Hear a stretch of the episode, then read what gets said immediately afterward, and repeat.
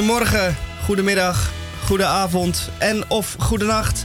En dat is volledig afhankelijk van daar, waar en wanneer u naar ons luistert. Dit is Radio Dieprik, aflevering 1675, 73, 74. 1673, het, uh, tussen de 13e en de 26e van deze maand, het beleg van Maastricht vindt plaats. Maastricht wordt belegerd en gebombardeerd door Frankrijk van de zonnekoning Lodewijk de nog wat. Ja, de hoeveelste, daar gaat nog eventjes om. Uh, de 14e. Ook, toch wel, ja. ja. Uh, Oké, en wat moest hij dan weer van Maastricht? Ja. Was dan weer mee? Moest hij dat terug hebben? Was het van hem? Moest het eerst in elkaar geknald worden voordat hij het dan uh, vrede kon sluiten. Wat, was, het, wat was dat voor een zakkenwasser, die uh, Lodewijk de XIV? Ja, daar hebben we het paleis op de Met zijn ongewa ongewassen handjes. Van te danken. Oh, dat nee, dat was een andere. Oh. Enfin, het ja. is uh, de dag, de internationale dag van de geestelijke spiritualiteit. Kan het ook niet geestelijke spiritualiteit zijn? Dat gaat niet, hè? Dat is de dag van de spiritualiteit. Maar het is tegelijkertijd ook de dag van de... Henk? Voedsel. Uh, internationale Voedseldag. Ja. Internationale Voedseldag. Ja, dat klinkt heel is, algemeen en saai. Het motto is voedsel voor iedereen. Ah. Dus dat is ter uitbanning van honger ja, over de, wereld. De min vermogenden onder u haast u zich naar de Piet Heinkade. Want uh, op de tafels voor Pakhuis de Zwijger ligt, het, uh, ligt een pakket groenten voor, voor u op te rapen. Rapen is inderdaad juist. Rapen, inderdaad, rapen zijn erbij. Er zijn rode en groene paprika's bij en ook gele. Er zijn full-size uh, winterwortels bij. Ja, voor op het nachtkastje. Ja, dat hoor je mij niet zeggen. Dan preien en diverse courgette-achtige dingen. Uh, kortom, een complete set voor een fijne groentesoep. En ik zag ook champignons liggen. Broccoli. Ja, oh ja, broccoli. Dit wordt uh, broccoli. een feestmaal. Nou, zeker. Het wordt een feestmaal. Een gevuld konijn. soepje. Een gevulde groentesoep. Nou, doet u daar uw voordeel mee. Pakhuis de Zwijger, Piet Heinkade. Wat hebben wij in Radio Dieprik afdeling, afdeling 1673?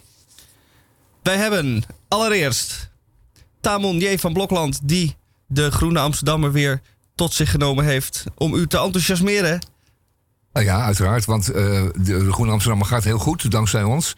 En uh, deze week is um, de gids ook bijgevoegd. Ah. En die gids is juist heel aardig, want die, gaat, uh, die heeft als motto uitgestorven of bijna. En dat zijn een heleboel schrijvers die hebben een stuk ingeleverd bij de gids.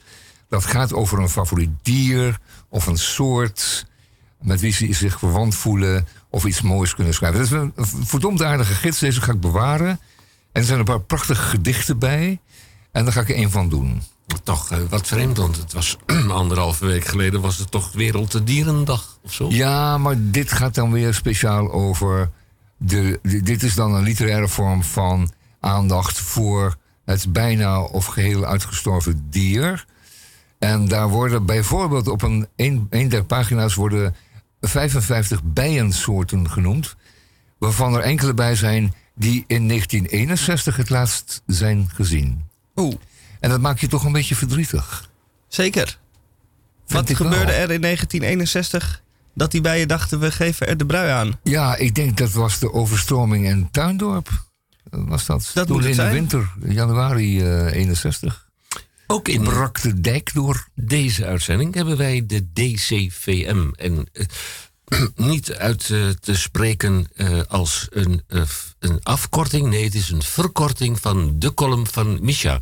En het prangende vraag op mijn lippen brandt. Hoeveel woorden zijn er dat deze week? Dat zijn er 812. Ach man. 1, 2, zeg maar nee. Ja, man. En een van die woorden is levensverhaal. Oh. Autobiografisch? Oeh, wat, wat ik zeg altijd auto, neem ik wel. Autobiografisch. Wat word ik daar op voorhand opgewandeld Nee, van? nee, nee. Gewoon auto.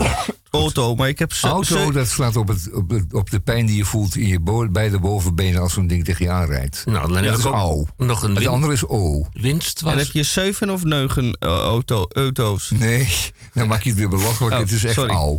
En Au. En dan heb ik een winstwaarschuwing voor, voor degene met een zwakke maag. Ja. Want we hebben een aflevering van eh, meester Boon. die wel acht minuten duurt. Oh, hemel. Dat is tijd genoeg om even een kopje koffie te gaan Nou zetten. ja, het is tijd om de, de keuken te witten. Sinds de vorige keer is het ook wel nodig. Het vorige recept van de Boon was wel weer zodanig dat je dacht van... mijn afzuigkapje redt het niet. Dus het wordt weer witten weer. Weer witten. Ja. Ja. Al Goed. dat gefrituur, dat... eh, Ja, dat gefrituur onder meer. Op deze dag eh, van de... Vergeten. we kunnen hem ook anderhalf tempo afspelen. Dan duurt het eh, minder lang. ik maar dan heeft hij wel een hoog piepstemmetje. Ik kan hem de volgende keer vragen of hij wat lachgas tot zich wil Nee, je nemen. moet gewoon het kookwekkertje erbij zetten. Hè? Maximaal drie Ah, ja. minuutjes. Dat is dan net als een zacht eitje. Ja. Op deze dag van de spiritualiteit, Nee, spiritualiteit, Ja, ja. bij Moeilijk Radio Dipperik. Eerst maar even dit. Pardon. Je bent nog niet gelukkig met een mooie vrouw. Je vraagt je steeds af, is zij me wel trouw? En als zij er in je armen rust, dan zijn we weer kapers op de kust. Maar je bent nog niet gelukkig met een mooie vrouw. Je vraagt je steeds af, is zij me wel trouw? En als zij er in je armen rust, dan zijn er weer kapers nooit met zo'n mooie vrouw. Anders heb je een reuze last. Ben je in je eigen huis te gast? Trouw je toch met zo'n mooie juf? Brakjes zeg je steeds wisser. Heb ik het nu wel goed gedaan? Hoe zal dit nu verder gaan? Want je bent nog niet gelukkig met een mooie vrouw. Je gaat je steeds af, is zij me wel trouw. En als lekker in je armen rust, dan zijn er weer kapers op de kust.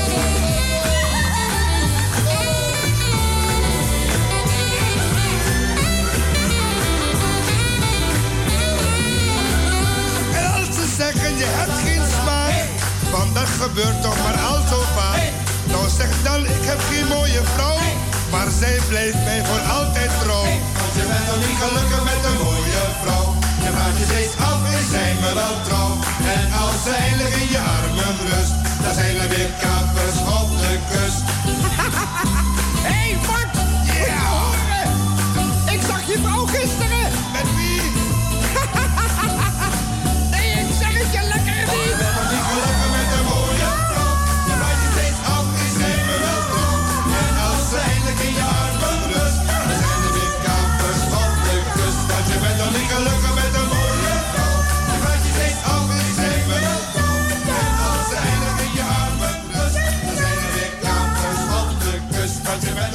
Kapers op de kust. Kust. Ja. Eh, eh, Als er je armen rust, dan zijn er altijd kapers op de kust. Ja.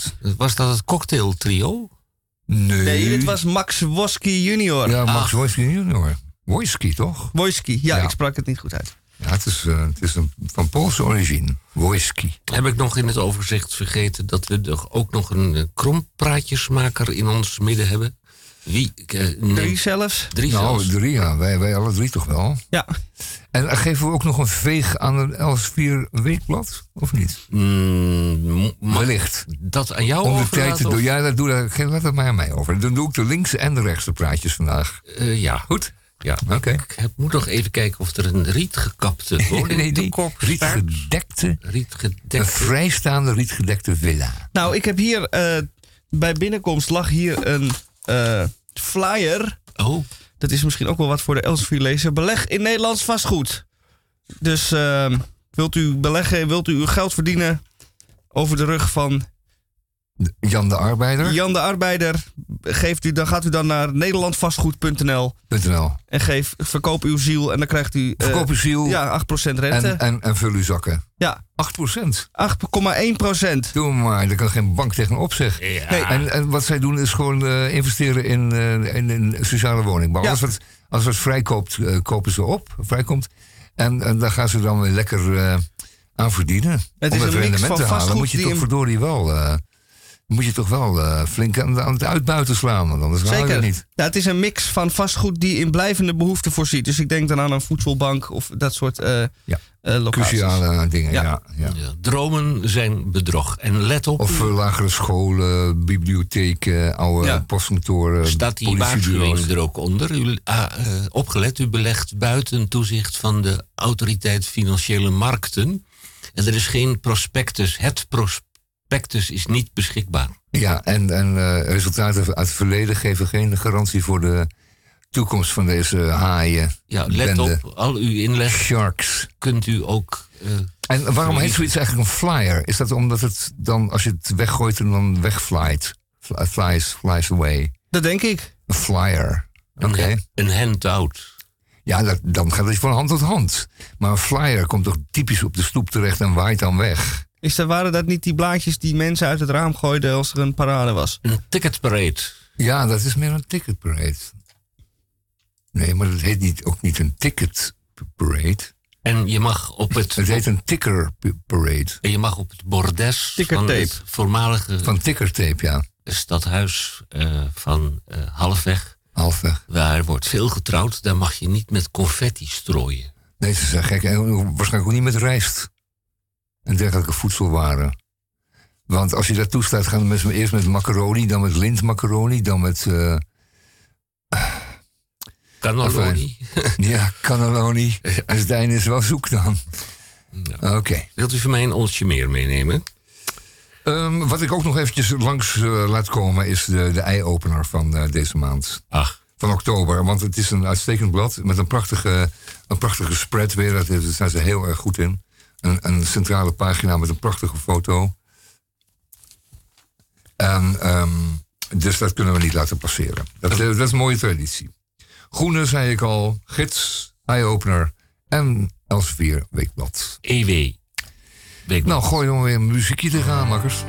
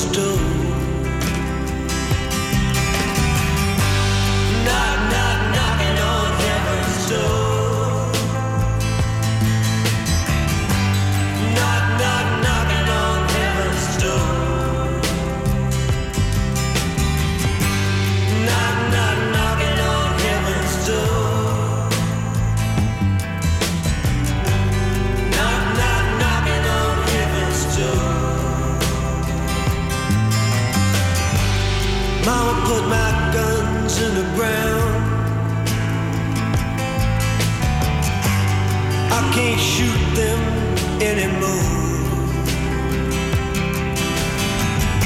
That long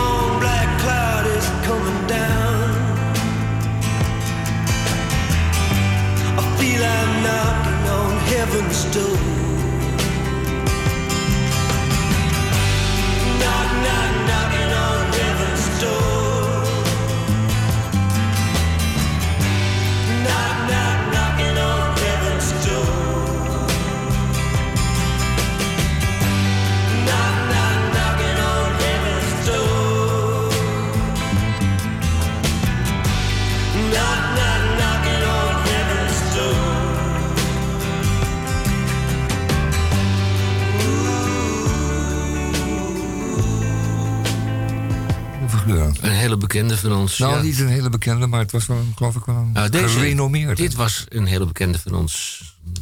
Bob. Op de hemelpoort bonken, of ik erin mag. Hij, eh, hij bonkt niet, hij klopt zachtjes op de hemelpoort, want hij leeft nog steeds makkers. Ja, Onze Bob. En eh, dat is maar goed ook. Want wie weet schrijft hij nog eens een prachtig nummer... wat ons allemaal de volgende eeuw in eh, transporteert. Je weet het zomaar niet. Er komt een misleid mens aan de hemelpoort en Ja. die klopt. En eh, er wordt open gedaan. Weet jij wie altijd de hemelpoort opent? Dat is Petrus. Petrus. Deze man vraagt of hij eh, naar binnen mag. Ja, hij mag naar binnen. En hij ziet daar een aantal klokken hangen. En hij vraagt zich af, ja, wat doen die klokken daar? Nou, die staan voor de, de overledene. Oh, oh, oh. Ja, nou, zo gedenken wij, herdenken wij. En als eh, Mark Rutte nou overlijdt, eh, krijgt hij dan ook een klok? Nou, eh, zegt hij, eh, die man heeft zoveel op zijn konto geschreven dat we die klok als ventilator gaan gebruiken. Ah, That serves him right. Oké. Goed, de Groene Amsterdam van deze week eh, gaat eens een keertje niet over Rutte. Ehm, maar wel een stuk van Marcel ten Hoven. Die zegt dat het nu wel tijd is voor de PvdA en GroenLinks... om samen ehm, het klimaatbeleid, of zeker het sociaal klimaatbeleid... eh, eens gaan vormgeven. Want dat wordt natuurlijk het item voor de komende jaren... Ehm, net zoals dat met, eh, met de C-kwestie is gegaan, moet men eh, zich aaneensluiten om deze enorme grote bedreiging van ons leven hier op aarde ehm, te weerstaan. En eh, dat zal ook in gemeenschap moeten. Je kunt dus niet meer jezelf daarvan afdraaien. Je zult moeten aanpakken. En je moet, zult moeten zorgen dat het gedeeld wordt met iedereen. Net zoals dus de COVID iedereen aangreep. Eh, van hoog tot laag, rijk en arm, dun en dik. En eh, oud en jong.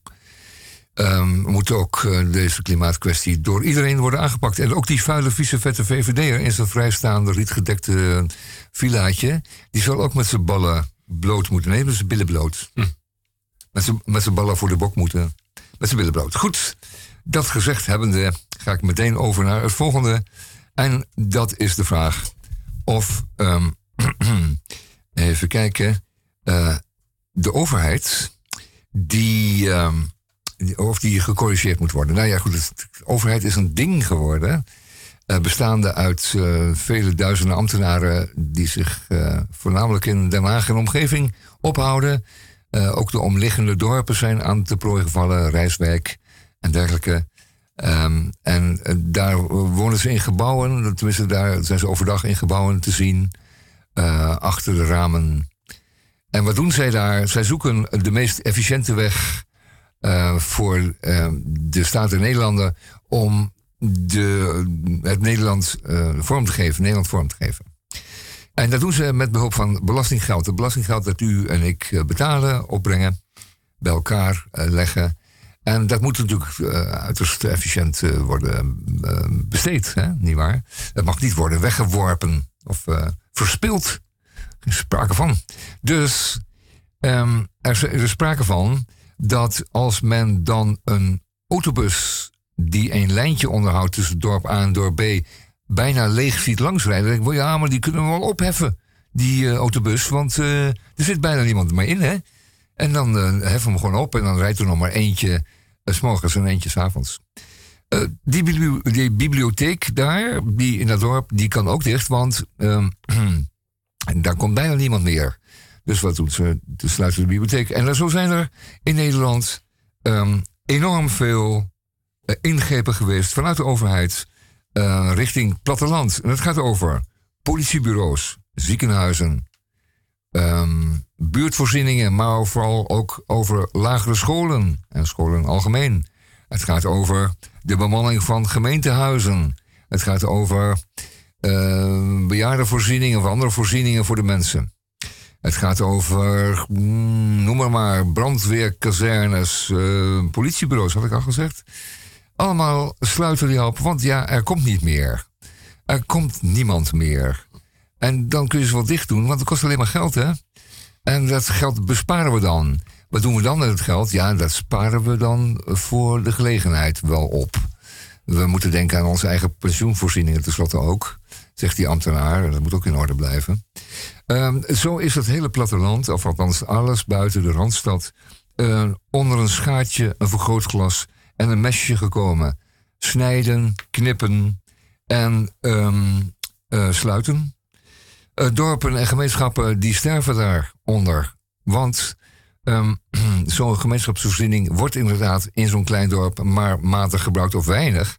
Maar dat neemt niet weg dat die niet gewoon nodig is en onderdeel is van zo'n dorp en van de eigenheid van zo'n dorp. Voeg die dorpen samen, Dan kun je van die vijf bibliotheken in die vijf dorpen er één maken, zodat iedereen 16 kilometer moet fietsen om een paar boekjes te gaan halen.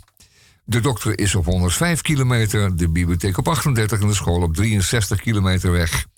Ehm, dat geldt dan bijvoorbeeld voor eh, plaatsen als uh, Delfzijl en andere, waar het dus gewoon snijden en niet breien is. Het is echt een verschrikkelijk stuk. En je eist je dood. En als je bedenkt dat de PvdA hier de volle hand in gehad heeft, dan verdienen ze eigenlijk niet beter dan te sterven in, in, in, in, in schande. Maar toch, zeg ik, de Sociaaldemocraten moeten dit echt een keertje oppakken. Misschien is het wel de redding van de PvdA om dit eens een keer te keren. Um, want het is werkelijk belabberd geblazen ermee. Um, uh, een goed stuk. Een goed stuk in de Groene Amsterdam van deze week. Het belangrijk dat deze dingen worden genoemd. Koen van de Ven, goed gedaan. Ja? De overheid sluipt de dorpen uit, heet het. En zo is het ook. Gluiperig. Wat bedoelt men dan? Er zijn scholen waar het dorp naar school ging, al 200 jaar. Um, er wordt een, een stadje in uh, Zuid-Beveland genoemd waar het onderwijs, of tenminste de school, het eerder was dan de kerk. En na 200 jaar wordt het schooltje gesloten, want dat kan toch veel handiger samen met uh, het schooltje verderop. Moet je nagaan, dan moet iedereen in die auto's en dan moeten die kinderen gebracht worden en gehaald worden.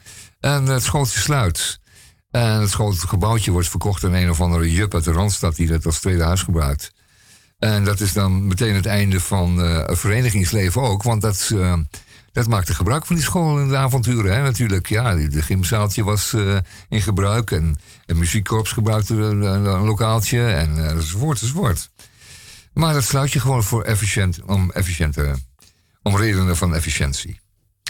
Nou, de cijfers die hierin staan zijn uh, werkelijk hart, hartbrekend. Um, rendementsdenken. Wie laat er nou een lege bus rijden? Nou ja, ieder geval leest u dat in de Groene Amsterdammer, want die is bijna de enige die er nog voor opkomt, denk ik wel eens. Wat zou er zijn zonder de Groene Amsterdammer? Um, dan, uh, ja, ja, een goed stuk van, uh, moet ik echt zeggen, van Casper uh, Thomas, onze held.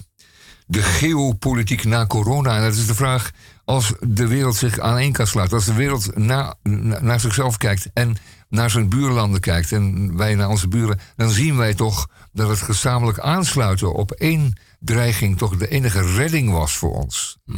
Ja, dan moesten die, die, die vaccins moesten nergens worden ontwikkeld. Die moesten, voor, moesten over de hele wereld worden verspreid. De maatregelen golden niet alleen maar in Weesp, maar ook in de omringende steden en dorpen.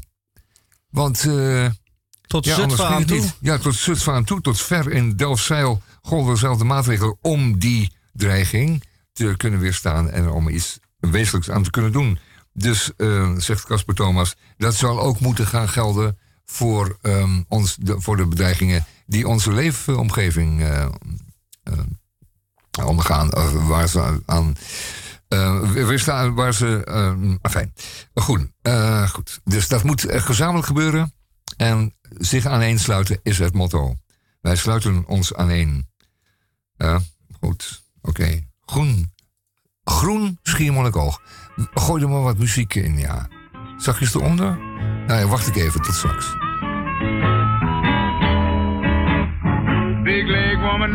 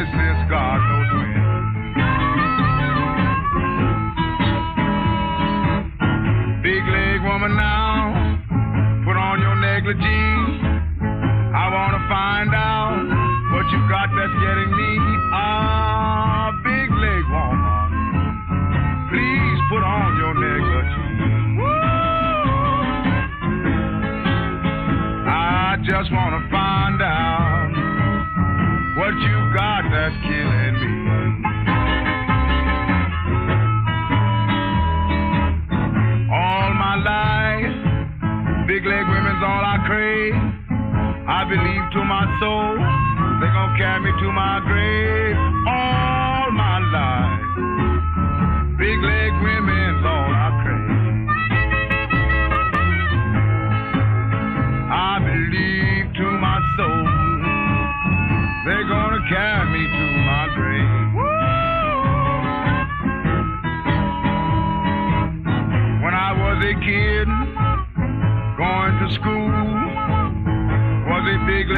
Made me break mama's rules all when I was a kid. Going to these public schools. It was a big leg teacher. Made me break my mama's rules. You got a big leg woman, boy. Pin her to your side.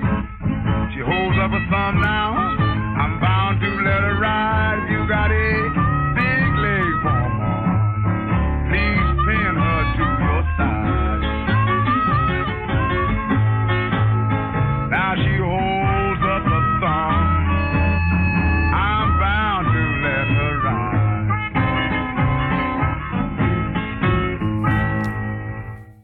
Demissionair staatssecretaris van Volksgezondheid Blokhuis.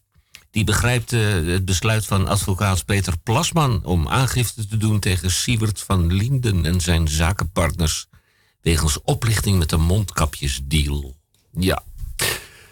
Heeft u het ooit zo eh, heet gegeten? Jawel, ik heb het wel zo heet gegeten, want eh, je weet hoe. Moet je, dat wil je wel weten. Zuckerberg, die kennen we wel. uit de Verenigde Staten, de heer Zuckerberg.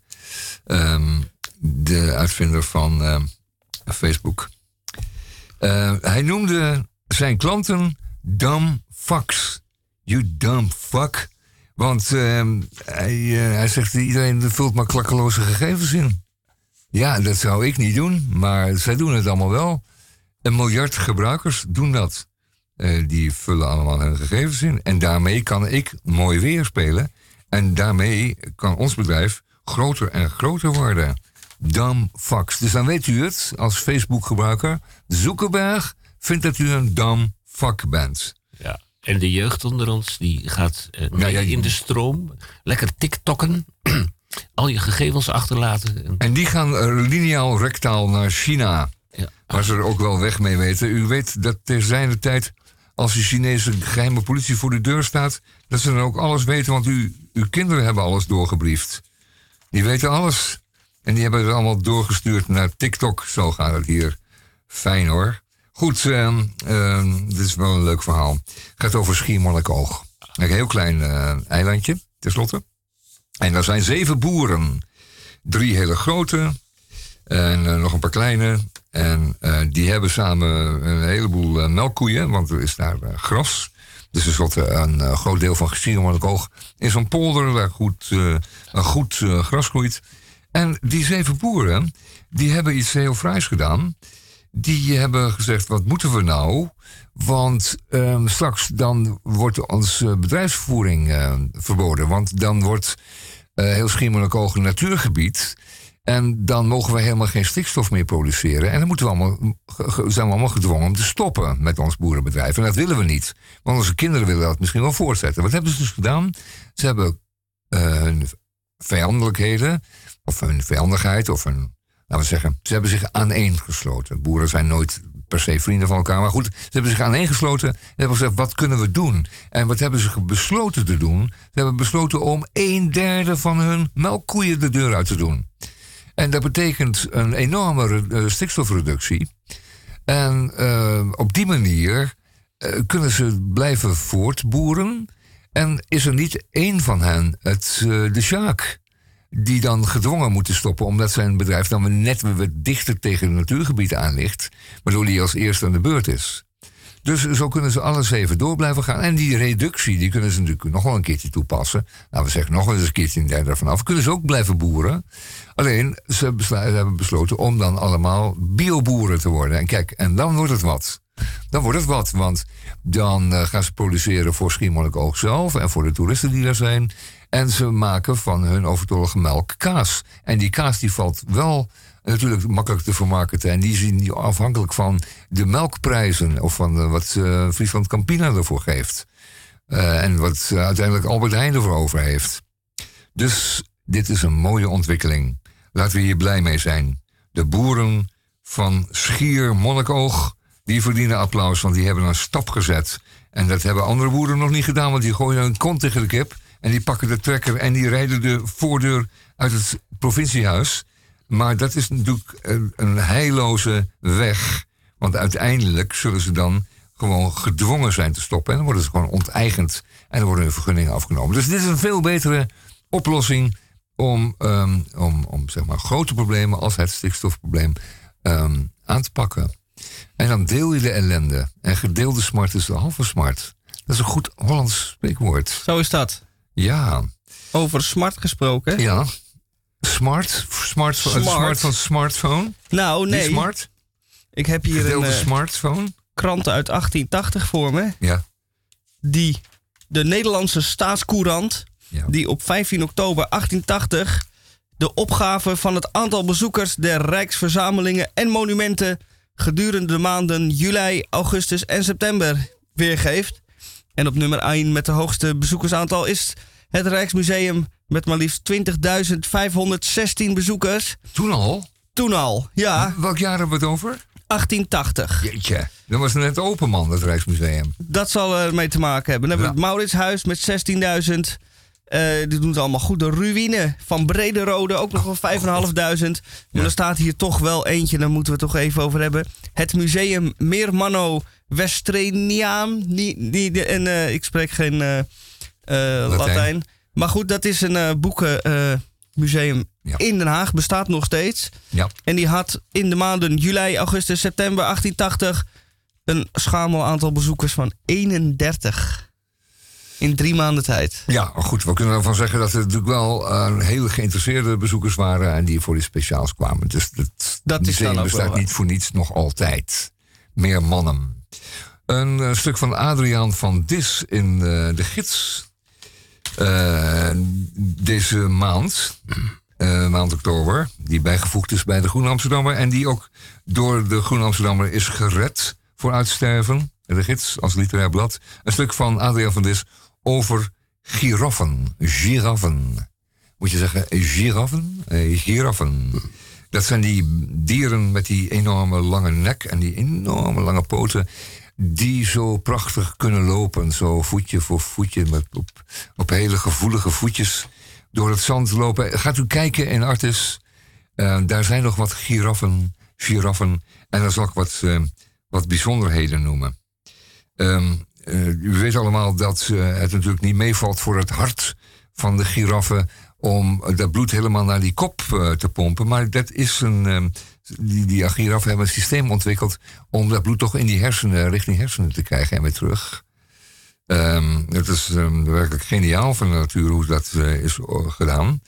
Ehm, maar bijvoorbeeld, ook heel bijzonder, eh, dat giraffen gen- gender, moet ik zeggen, niet gender, maar genderneutraal vrijen.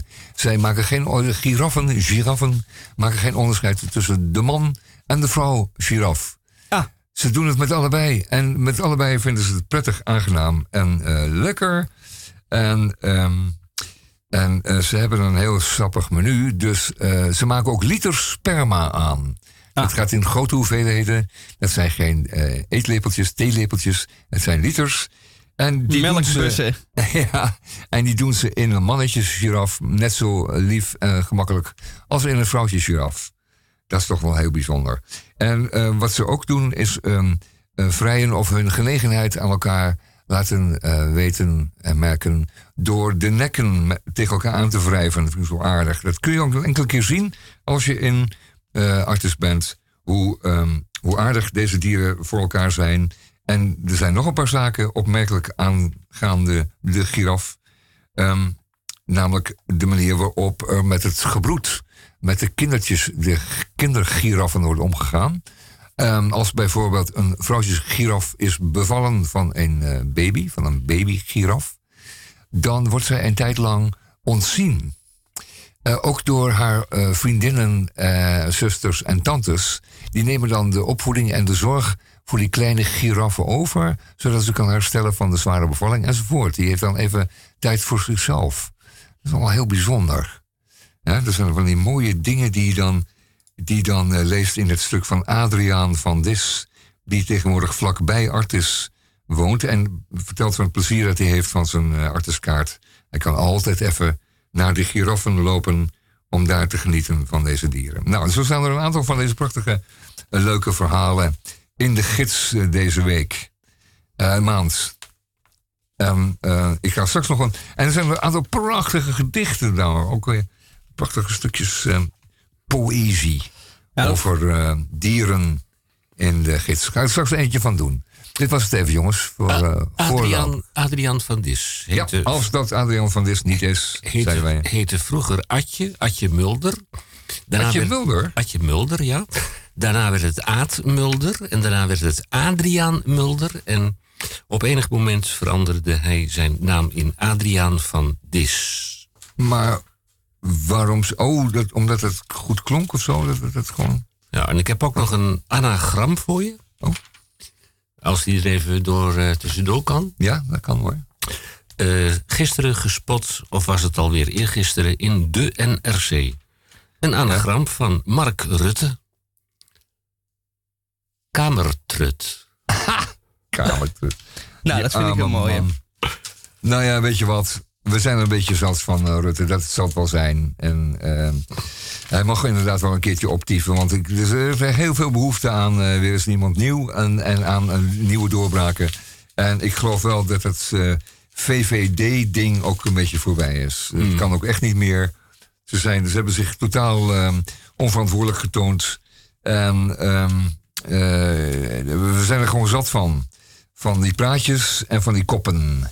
Dat waren we al, maar omdat ze zo'n prachtige verkiezingswinst hadden gescoord, eh, hebben we gedacht dat dat de volkswil was, maar dat is natuurlijk helemaal niet zo.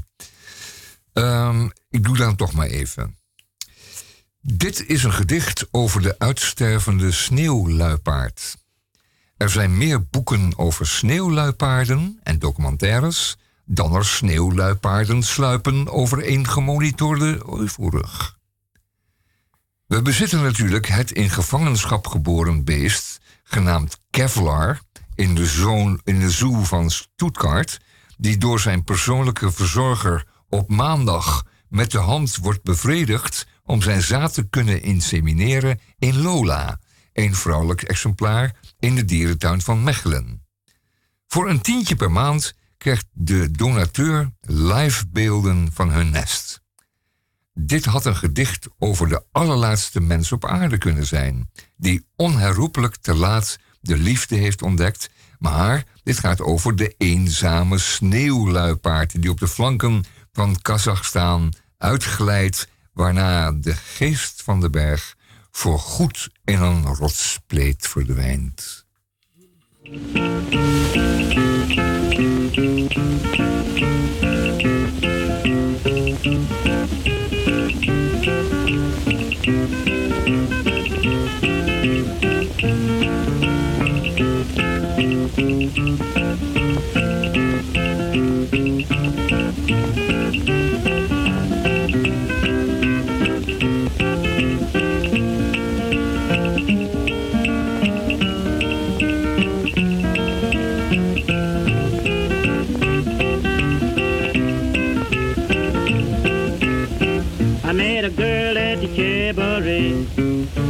Papa, I'm going your way.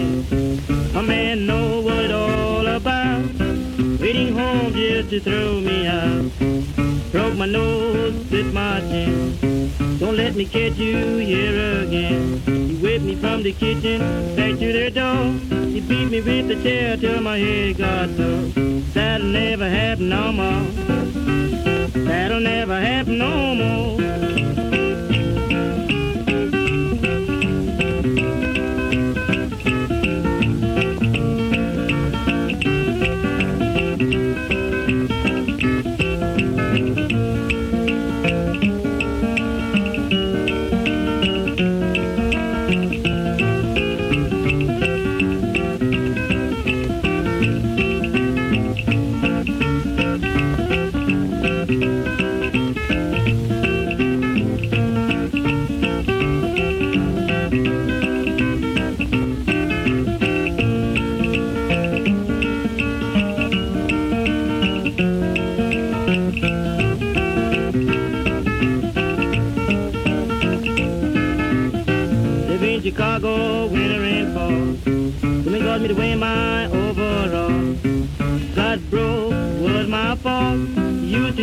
Up some eating sauce. I met a woman with a big mink fur. Big fat mouth, me followed her. She pulled a gun, take my door. Didn't even holler and I didn't get so. That'll never happen no more. That'll never happen no more.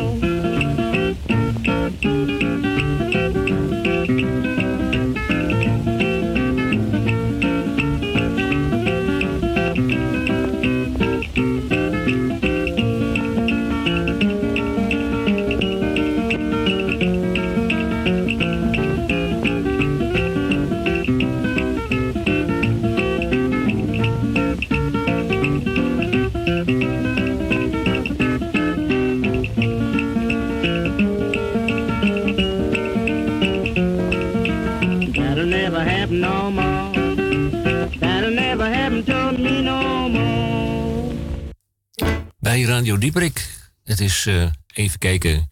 Bij u en bij ons een 13 minuten voor drie uur. En dan is het tijd voor de DCVM. En hij heeft het zelf al verklapt. Het zijn 812 woorden. Misha. Dit verhaal speelt zich af op een gemiddelde dag. Ik bevind mij in een in avondverkoop gespecialiseerde winkel. Het is een uur of twee smiddags, gek genoeg. De enige andere persoon aanwezig in de winkel is de verkoper die in het Arabisch aan het skypen is in het voor mij als klant wel zichtbare, maar niet toegankelijke magazijn. Deze verkoper wendt zijn blik af en toe van zijn laptopscherm af om nors mijn kant op te kijken.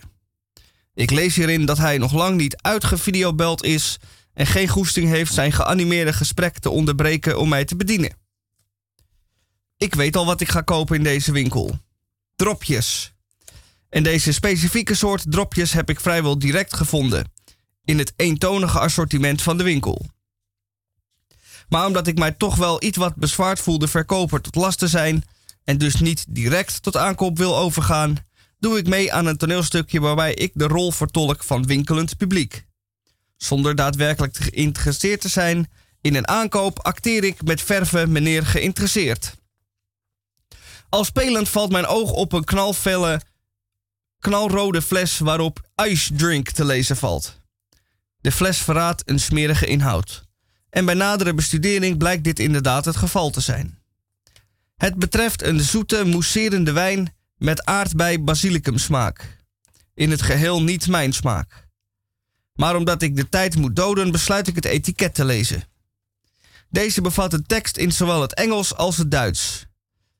Na eerst de Engelse tekst gelezen te hebben, is het tijd voor de Duitse verklaring. Zo goed en zo kwaad als ik deze tekst kan begrijpen, lees ik op een goed moment dat dit een drank betreft met een bijzonderes Geschmackserlebnis. Hier moet ik even over nadenken. Geschmackserlebnis. Heb ik ooit een woord gelezen, gezien, gehoord, zo treffend en zo mooi als Geschmackserlebnis? Nee. Verstandsverhouding. Dat woord mag de kroon afnemen en deze overhandigen aan Geschmackserlebnis. Dat is nou wat ik zo mooi vind aan de Duitse taal. Ik zet de foeilelijke rode fles terug in het schap en, en hoor vanuit het magazijn nog steeds opwindend geschreeuw. Ik neem even een momentje voor mezelf en dan voel ik het plots.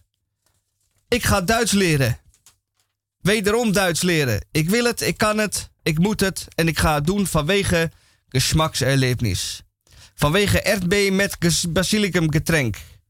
Ik val meteen uit mijn rol als productzoekende.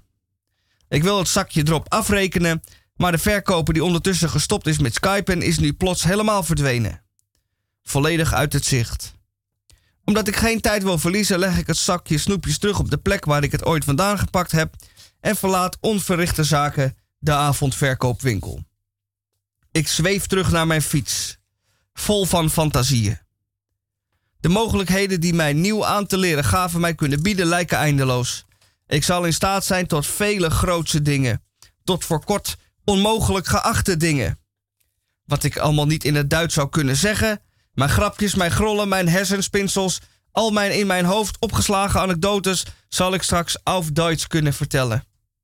Maar, wat dacht je van gitaarliedjes in het Duits? Ik zal Duitse menukaarten kunnen lezen, waarschuwingbordjes, reclameuitingen, namen voor brood, equa, equa, equivalenten van vermoeid, het juiste Duitse woord voor afgang, overdracht en terugtraprem. De mogelijkheden zijn eindeloos. Ik zal straks in staat zijn een Duitse schone te complimenteren met haar betoverder mooie blauwe ogen, waarin ik oneindig zal verdrinken en die mij naar de hemelse velden van genoegen zullen leiden. Ik kan straks in het Duits een treinkaartje, een pak keukenrollen of een voetbalsjaal kopen. Ik zal hallo kunnen zeggen in het Duits, tot ziens kunnen zeggen in het Duits, krijg de vinketering kunnen zeggen in het Duits. Ik zal ooit mijn levensverhaal aan een Duitser kunnen vertellen. Ik zal ooit Amsterdam aan een Duitser kunnen leggen. Ik hoop ooit de Duitse Tagesschau te kunnen bevatten. Ooit een Duitse komiek te kunnen bevatten en er dan nog steeds niet om lachen. Maar, bovenal, hoop ik ooit, ooit, ergens in de toekomst, ergens in een restaurant, ergens in Duitsland een bord zwijnengebraad met sauerkraut te verorberen.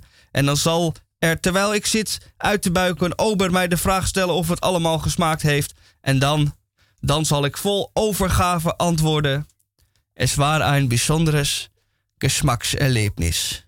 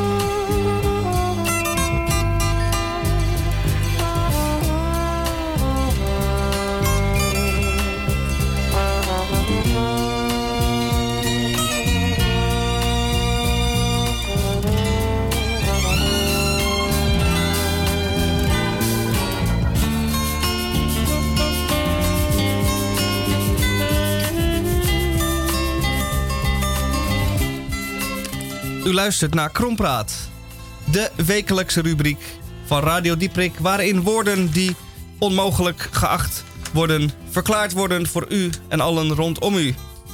Twee woorden één in Krompraat. Mag ik eh, de kop eraf bijten met de krompraatjesmaker? Graag. Krompraat. Nou ja, daar heeft u eh, zojuist een goede beschrijving van gekregen. Twee woorden aan één. En die krijgen natuurlijk daardoor een compleet andere betekenis. En eh, ze zijn ooit een keertje bedacht. Eh, toen waren we nog met z'n vieren. Nu zijn we met z'n drieën. Het gezelschap decimeert zich. Krompraatjesmaker. Nou, dat is degene die eh, al die woorden samenstelt. Dat is de krompraatjesmaker. Een praatjesmaker. Oké, ja, ja, nee, helder. Oké, dan doe ik maar meteen. Of wou jij toch maar. Nee, oké. Ehm, en ik heb het woord eh, fietstunnelvisie gekozen. En waarom? Omdat het een obsessie voor mij is. Werkelijk al jaren een obsessie. Namelijk dat er tussen het Centraal Station en de directe overkant, zeg eh AI Filmmuseum, Amsterdam Toren, één tunnel moet komen. Eén tunnel. En dat, eh, dat is een tunnel en die is bedoeld voor al die duizenden mensen die aan eh, beide zijden van het ei naar de overzijde willen. Dus dan sta je aan de ene kant, wil je naar de overzijde. En sta je aan de andere kant, dan is die ene kant ook weer de overzijde voor wat die voor de ander was. Kortom, je wil er naartoe en je, het regent als de pleuris en er is natte sneeuw. En je hebt eh, koude klauwen en eh, je hebt geen zin om op die pont te wachten, want dat duurt eh, soms wel een kwartier. Tegen de tijd ben je doornat en zo zagrijnig als, de, als, de, als wat. Dus er moet een tunnel komen. Nou, eindelijk na veel vijven en zessen en pleidooien hier van deze kant en van diverse mensen... eh, heeft de gemeente besloten om dan toch in de toekomst toch maar een tunneltje te leggen. Eh, want ze doen opeens of dat heel bijzonder is. Er liggen er al zeven, maar eh, er kan dan opeens wel een tunneltje komen. We weten allemaal hoe eenvoudig het is. Een kwestie van een sleutje, een sleufje, baggeren, daar zand in storten, de tunnelbakjes erop leggen, goed aan elkaar bevestigen. En aan beide zijden een tunnelgebouw, een uh, entreegebouw plaatsen. Invaren, zeg ik. En dat zei de aannemer ook al eh, tegen mij, want dat is de enige manier. En dan heb je ook geen betonauto's in de straat. Goed, eh, wat nu met het woord fietstunnelvisie? Nou, een tunnelvisie is een te vermijden gedrag. Eh, dat is namelijk als jij ehm, eh, een, een, visie ergens op hebt, maar je hebt geen oog voor andere visies, dan kan je worden beschuldigd en dan kan je leiden aan een tunnelvisie, want die leidt maar tot één uitkomst. Dan ben je dus ongevoelig geworden voor alle andere opties die er zijn. Het heet een tunnelvisie. Nou, in dit geval eh, speelt het een, bij deze tunnel speelt hier een fietstunnelvisie. Want wat blijven ze consequent volhouden bij de gemeente? En dat vind ik werkelijk echt een klein beetje verdacht te worden. Die ambtenaren weigeren het woord fietstunnel te gebruiken. Fietstunnel. Ik zeg het nog een keertje duidelijk met een F. Een fietstunnel. We hebben geen, geen, geen loop, wandel en, en, en, en, en, en, en weet ik veel, tunnel nodig. We hebben een fietstunnel nodig naar de overkant. Je staat met je fiets bij de pont. Je moet met fietsen al naar de overkant. Dus daar heb je nodig een fietstunnel. En zij weigeren om daarvan te spreken. Ze hebben het maar over een voetgangerstunnel. Maar dat hoeven we niet. Ik laat toch niet mijn fiets staan? Ik wil met mijn fiets naar Noord. Want ik moet verder, want ik woon verderop. En ik wil met mijn fiets de stad in. Want anders moet ik, heb ik er niks. Ik, ik moet mijn fiets naar de overkant. Dus wij hebben een fietstunnel nodig. En hier stop ik, want ik word alweer verrood en ik krijg het warm en mijn oksels beginnen te kriebelen. Dus ik stop hiermee, maar het moet een fietstunnel worden. Ik zeg het nog een keer, een fietstunnel. Ja, en mocht u hierop willen reageren, dan belt u 14020 en u zegt tegen de daar aanwezigen. Mocht u er zitten, ja. Ja, ze zijn er wel, maar u heeft nog 19 wachtenden voor u en u wordt zo dadelijk gemolken. Ja, 14020, dat is het eh, informatienummer van de gemeente Amsterdam. Maar dan kunt u vragen, hoe ver staat het nou eigenlijk met die eh, fietstunnel Mooi. Dan sluit ik deze krompraat in het eerste uur af met het woord kinderslotgracht. En wat is nou een kinderslotgracht? U kent een kinderslot en een slotgracht. En een kinderslot is eh, om te voorkomen dat kinderen ergens bij kunnen. Bij een chemisch middel in een flesje of iets dergelijks. En een slotgracht is om de vijand, de slechterik, eh, aan buiten, de, buiten het slot te houden. Zodat er een stukje water ertussen. En dat combineer je kinderslotgracht. En dat zijn eh, eh, grachten die gegraven worden. En dan gevuld worden met water. eh, om cafés en etablissementen heen. Waar kinderen niet wenselijk zijn. Maar de huidige bakfietsgeneratie gaat met kind en al naar het café of naar het restaurant. En die kinderen zijn hinderlijk en vervelend. Ze maken lawaai en herrie. En na een half glaasje cola hebben ze het wel weer gezien, wat heel begrijpelijk is. En dan gaan ze mij tot last zijn. En dat wil ik niet. En daarom wordt er een kinderslotgracht eh, aangelegd. Waar de kinderen simpelweg niet overheen kunnen. Ze proberen het wel, de sprong te maken, maar het zal ze niet lukken. Eh, want wij volwassenen, wat wij volwassenen wel kunnen, kunnen die kinderen niet. En zo kan ik weer eh, lekker rustig op het terras zitten. Terwijl de kinderen levenloos in de kinderslotgracht drijven. En dat is prettig. Nou zeg, wat een uitvinding. Kinderslotgracht. Wauw. Ja, dat je daar niet opkomt als horeca man of vrouw ondernemer. Jeetje, kinderslotgracht. Er staat nu wel, tegenwoordig bij allerlei soorten vakantieparken staat er ehm, ehm, adult only. En dan denk ik altijd dat ze daar smerige dingen doen, eh, maar dat is dan helemaal niet, dat is niet de bedoeling. Het gaat erom dat er dus geen kinderen toegelaten worden die de boel eh, onderkrijzen, kotsen, en vervelend zijn. Ja. Adult only. En ik bedenk dat ze dan eh, ja, in bosjes de hele dag eh, of in het zwembad. eh, Jij dacht aan je eigen jeugd. ja, dat dacht ik meteen we spend together.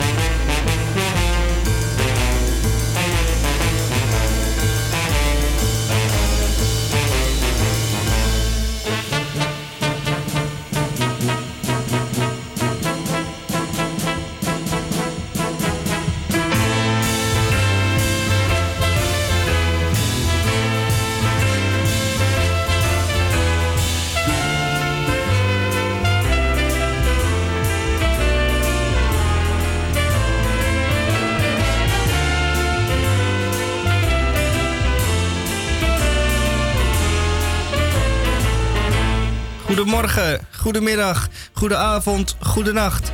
En dat is volledig afhankelijk van daar, waar en wanneer u naar ons luistert. Radio Dieperik 103.3 op de kabel, als het nog steeds bestaat. Analogisch je er vanaf, maar we moeten daar nog eens even naar luisteren en kijken. 106.8 op de FM. Ja, we zouden vandaag ook uitgezonden worden elders. Heeft Olan voor ons bedacht. Maar die gaan van morgen even niet thuis. Dus dat is de afdeling gemiste kansen. Geen gemiste kans. De acht minuten die meester Boon nodig heeft. Uh, ga niet uh, vooruitlopen op dat wat hij zegt. Maar wat hij zegt, dat snijdt hout. Meester Boon in het tweede uur van Radio Dieprik. En dan hebben we er nog 1, 2, 3, 4, 5, 6, 7 van de krompraat. En misschien komen we er wel uh, uit. Anders dan blijven er een paar liggen tot de volgende week. Tweede uur gaat Tamonier van Blokland. Die is eventjes een luchtje scheppen. Die gaat in op de gids, de bijsluiter van de Groene Amsterdammer. Ja, de Groene Amsterdammer was uh, tot vlak voor het overlijden van Julius Visjager, uh, vorige maand, deze maand, was het uh, de Groene Amsterdammer als bijsluiter van de Daily Invisible. Nou, uh, we kregen de vraag via Radio Dieprik, apenstaartje ubcmail.nl. Die muziek, de openingsmuziek, ja, dat is het staforkest van het Leger des Heils uit Nottingham. En bij Radio Dieprik, eerst maar even dit.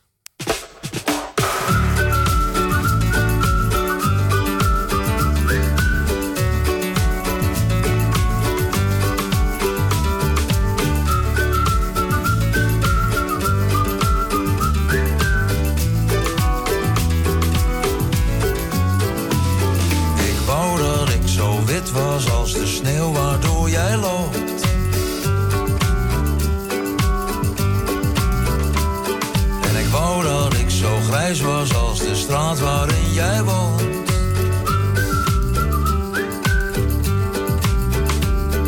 En ik wou dat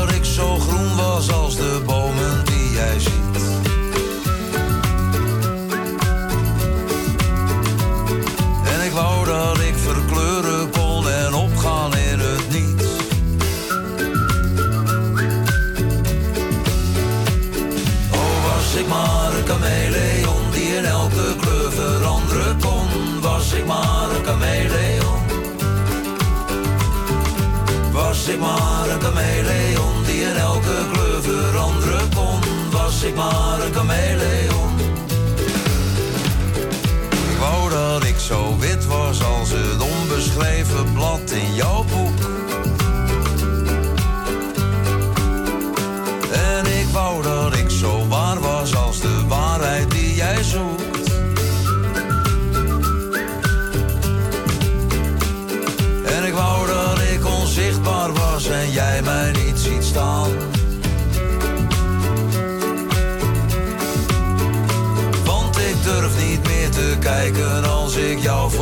Gaan.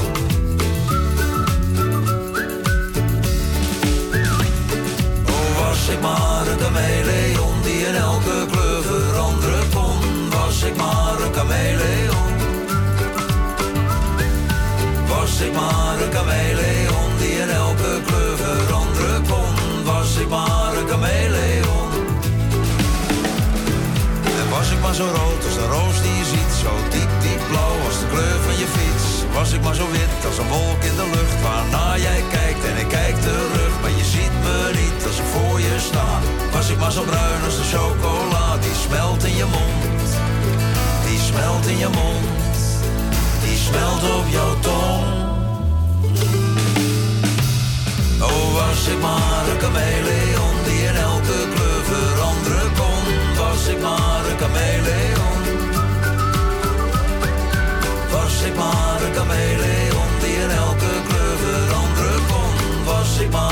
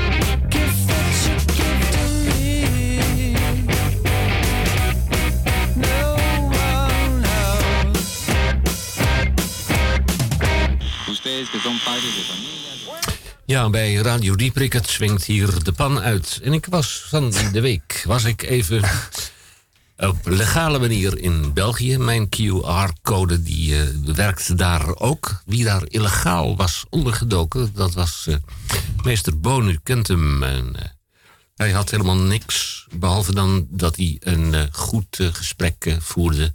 En daar gaat u dan nu acht minuten lang naar luisteren. Meester Boon.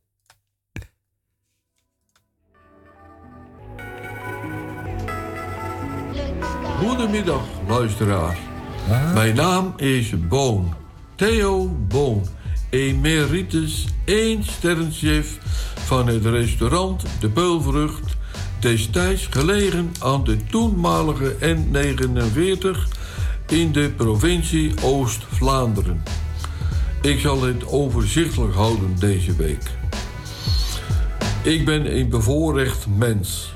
Mijn bijdrage wordt niet alleen in Groot Antwerpen uitgezonden bij Radio Minerva FM 98, maar nu blijkt ook in Groot Amsterdam bij Radio Dieperik, kabel 103.3 en de FM 106.8.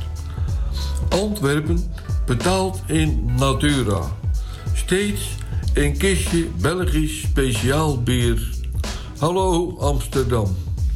Maar onderschat mij niet. Ik ben al in 1967 door de kring van culinaire chef als Hollander uitgeroepen tot ere halve beller. 54 jaar geleden alweer. Luisteraar, ik hoop dat u vierkant achter mij staat. Reageren kan altijd. De omroepers van dienst kunnen u van dienst zijn. Ik wil vandaag met u een rondje maken, want u staat er wellicht niet bij stil, maar veel is rond. Een onvolledige geografische blik in de bakker, banketbakkerij. Bossenbollen uit Zetogenbos. De Berliner Bol, de wereldberoemd werd door de uitspraak van president Kennedy op 26 juni 1963 in West-Berlijn. Ik ben een Berliner, John F. Kennedy, die zichzelf daarmee bestempelde als puddingbroodje. Bij ons in Vlaanderen wordt de bol Boule de Berlin genoemd. Arnhemse meisjes, weespermoppen, de jodenkoeken uit Enkhuizen, die eigenlijk niet meer zo mogen heten. Vraagteken. De Belgische nogatientjes. In Amsterdam heten die koggetjes. En natuurlijk de Belgische wafels en de amandelflorentines bij Jules de Stroper. Eén woord. De uit Parijs overgewaaide macrons in de meest felle kleuren. Net als Smarties, maar dan anders. Dan een politiek koekje. Mussolintjes. In tegenstelling tot wat de naam doet vermoeden. Niet uit Italië afkomstig. De herkomst is onbekend. Uit Wenen de, de Zachertorte, sedert 1832. En daar kom ik op terug. Blijf aan de radio gekluisterd. Terug naar zijn algemeenheid in verscheidenheid en volledig. En onvolledig. Gevulde koeken en broer de rondo. Wat dacht u van een tulband? Pepernoten en kruidnoten. Stroop en chocowafels. Dennenkoeken en roomboter kerstkransjes met amandelschaafsel. Bitterkoekjes, roze koeken. Om af te sluiten met de, met de herrenhuttertjes. Het is zandgebak. En niet genoemd naar de evangelische broedergemeenschap uit Zeist en in Paramaribo. Het is in het kader van mijn spaarse zendtijd te veel om op te noemen, want er zijn er nog veel meer rond. Dames en heren, ik wens u nog een prettige dag en tot de volgende keer. Weense zaggertaart 1832 uit Hollandse keuken 2021. De ingrediënten. 250 gram bitter chocola met 78% cacao lint dark. 150 gram boter. 225 gram poedersuiker. 5 eieren. Een mespuntje zout. 1 zakje vanillesuiker. 150 gram bloem. 2 theelepels bakpoeder. A 6 gram. 1 pot, 1 pot abrikozenconfituur. 1 bekertje slagroom. 1 eetlepel suiker. A 10 gram. 1 eetlepel boter om in te vetten. Benodigdheden. Een springvorm van doorsnee van circa 24 centimeter. Een tip voor meer volume. Een springvorm van zo'n 20 centimeter. Vervolgens de bereidingswijze. 1. De oven voorverwarmen op 175 à 180 graden of een gasoverstand voor 3. Vorm invetten met 150 gram chocolade in stukken breken. In een pan met dikke bodem, boter, chocola en 150 gram poedersuiker op laag vuur laten smelten en regelmatig roeren. Pan van het vuur halen. Eieren splitsen. Eidooiers één voor één door de chocolademassa kloppen. In vetvrije kom eiwitten met de mespunt zout en vanillesuiker met de mixer stijf kloppen. Bloem en bakpoeder door de chocolademassa roeren en geheel door eiwitten spatelen. Beslag in een springvorm scheppen. De taart in het midden van de oven in circa 50 minuten gaar laten bakken. De taart circa 10 minuten laten afkoelen. De vorm verwijderen. De taart op een rooster helemaal laten afkoelen. 2. Met een, mes, met een broodmes de taart horizontaal in drie plakken snijden. Snijvlakken met abrikozenjam bestrijken en weer op elkaar zetten. De rest van de chocolade in stukken breken. In een steelpan op laag vuur 5 lepel, eetlepels slagroom met chocolade al roerend laten smelten. De rest van de poedersuiker erboven zeven en erdoor mengen. De taart rondom en bovenop met gesmolten chocolade bestrijken. De glazuur hard laten worden. De taart in punten snijden. De grootte naar eigen inzicht. De 6 à 8 Dames en heren, ik wens u met dit gebak, ook goed in combinatie met Mozart dark likeur, wens ik u een prettige dag. Dames en heren, tot de volgende keer. Hé, hey, gaat er best een, uh, een kanaal uit. Nou, tot de volgende keer maar weer, Boon. Ik zie het niemand doen die uh, te bakken thuis. Het is maar een, uh, een, werkelijk een ware kunst als we op de televisie wel eens kijken naar die uh, bakkeizers en koningen die met elkaar strijden. Dan denk je, nou, er kan zo verschrikkelijk veel misgaan. Ik zie dat de huisbakker niet doen, een zaggertorten. Maar veel succes ermee. En u kunt het altijd terugluisteren hè, op Radio Dieperik. En ik heb de oplossing. En dat is, je kunt ze namelijk bestellen uit ja, het hotel ja, ja. en het restaurant Zagger. En dan worden ze binnen twee à drie de werkbare dagen... wordt zo'n Zaggertorte Die wordt in een keurig net kistje eh, verpakt eh, bij u thuis aangeleverd. Kijk, daar houden we van. Niet te veel doen. Eh, lui is altijd beter. En de kwaliteit zal navenant zijn. De ei-opener, doe je die nog? Ja, ik heb Want voor mij is weer zover. liggen het oktobernummer 2021 van de 16e jaargang nummer 4. De Ei-opener, dat is het onafhankelijke magazine voor Oostelijk Havengebied, Indische buurt, Eiburg en Zeeburger Eiland. Ja. Huis en huis gratis verspreid. Ja, en op de voorpagina, de frontpage, Ja. daar staat een, eh, een, eh, ja, daar staat een, eh, een foto van een, een ding, een, een huske op palen.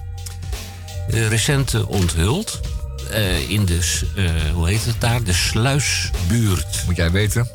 Ja, ik kijk erop, eh, ik kijk erop neer. Het is een kunstwerk. Hè? Bedoeld Kunst. om eh, als eh, eye-opener voor de sluisbuurt te dienen, voorlopig. Dit is Voordat die ingepakt wordt door die woontorens waar jij opnieuw dan tegenaan zult kijken. ja, 5500 woningen. Ik moet het nog zien gebeuren, hoe zich dat daar allemaal afspeelt. Nou, ik, ik leef met je mee, Henk. ja. Het komt allemaal voor je op jouw stoep te staan. Dus er zal wel een huis op jouw stoep kunnen. Dat voel Ja. me ook nooit af. Maar het Joost kan dus blijven. van der Vaart die eh, schrijft eh, een eh, belangwekkend artikel van sommige dingen word je vrolijk. Nou, dat kunnen we toch wel gebruiken, hè? Eh, bovendien, de ei-opener zoekt de redacteur een schuine streep gastschrijvers uit de Indische buurt en Zeeburger Eiland. Nou, Tamon, als jij je geroepen voelt, dan. eh, Nou, ik heb helemaal niks te doen namelijk. Ik verveel me gek. Dus Ja. eh kom er goed uit. ja, Nou. ja, je gaat ook niet Eh, en dan wordt meteen die, Hon- die Zemel Zever wordt dan geïnterviewd. Dat snap ik dan ook niet. Want die man is een gevaar voor de mensheid. Die staat dan wel in de ei-opener. Wie, wie, wie wordt er geïnterviewd? Ja, je kijkt, je kijkt nu recht in zijn forum. Dus, Zef Hemel. 1. Geboren in Zef Hemel, ja. 1957. Zef Hemel, die niet weet wie die is, is planoloog en was van 2001 tot 2004 directeur van de Academie van Bouwkunst in Rotterdam. Geen Rotterdam dan Amsterdam moet hij gedacht hebben. Daarna gaf hij tien jaar lang als directielid leiding aan de Amsterdamse dienst Ruimtelijke Ordening. Ja, dat hebben we geweten. En binnenkort, ja, er is hoop, want binnenkort neemt hij afscheid Oh, van de gelukkig. Wieboud leerstoel voor grootstedelijke vraagstukken aan de Universiteit Mooi van zo. Waar hij sinds 2012 onderzoek deed naar de duurzame verstedelijking. In stilte. Daar heeft hij eerst alles aan verpest. En nou doet hij... ah, je, snapt het nooit, hè? Gaat hij zijn eigen rotzooi... Ja, eh, natuurlijk eigen rotzooi opruimen. Dat, dat zie je vaker. Dan komen ze tot inzicht. En dan krijgen ze een mooie leerstoel aangeboden. En dat levert gewoon eh, een ton op. En eh, heel veel rust. En, eh, en jonge studenten. Denk ik dan wel eens. Als planoloog, zegt hij, signaleer ik wat anderen ervaren, denken, willen en verlangen. Nou, hoe gaat het Mooi, dat uh, mooi, gebeuren mooi, met. Manhattan aan het ei, de sluisbuurt?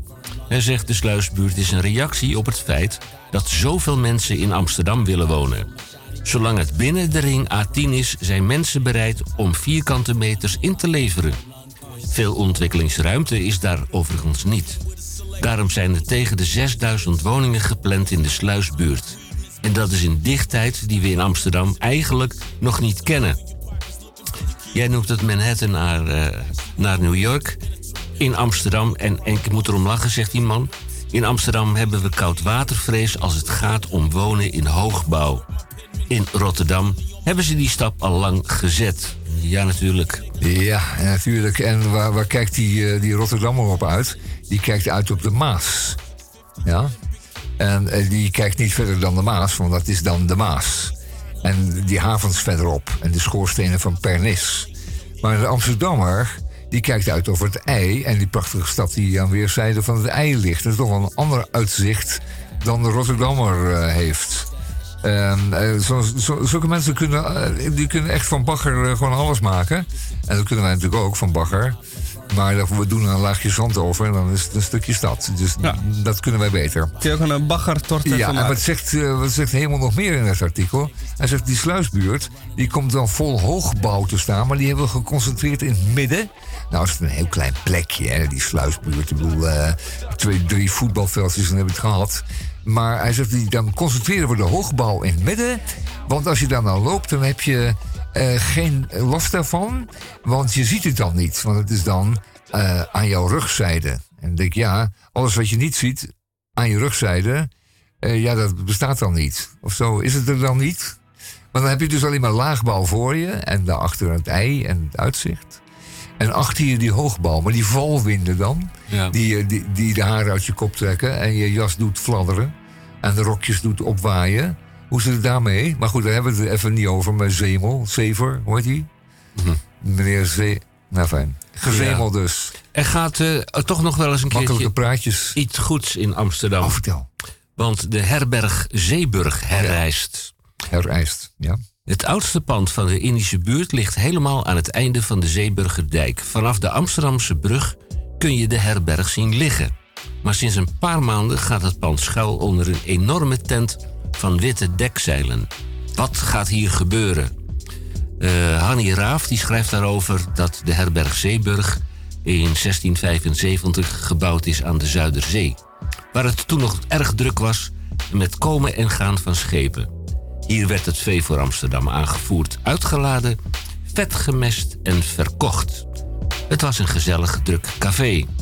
Maar toen de activiteiten zich verplaatsten naar het eh, nieuwe abattoir in, ook in Amsterdam-Oost, maar een stukje verder eh, dichter bij de stad, toen ging het uh, teloor. Nou, het pand is gered. Dat zijn uh, panden die ook weer door. Even kijken welke organisatie daar nou achter zit. Het is van IJmeren. IJmeren. Ja, is, IJmeren is de, de woningbouwvereniging, of althans de, de vastgoedonderneming, zullen we zeggen, die het vastgoed van uh, de gemeente in de tijd heeft overgenomen en die daar een sociale taak kreeg om dat te beheren.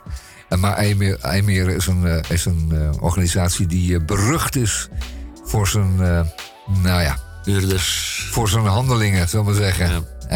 Is voor veel mensen een vloek geworden. Ja, de Maserati-man, die kwam daar vandaan. Ja, ja, ja. ja. Uh, wel goed nieuws is dat de bekende architect André van Sticht... die ervaring heeft met de aanpak van monumenten... een ontwerp maakt voor vier appartementen binnen de bestaande muren. Twee appartementen zijn voor de gezinnen van de dochters van Henk en Maria...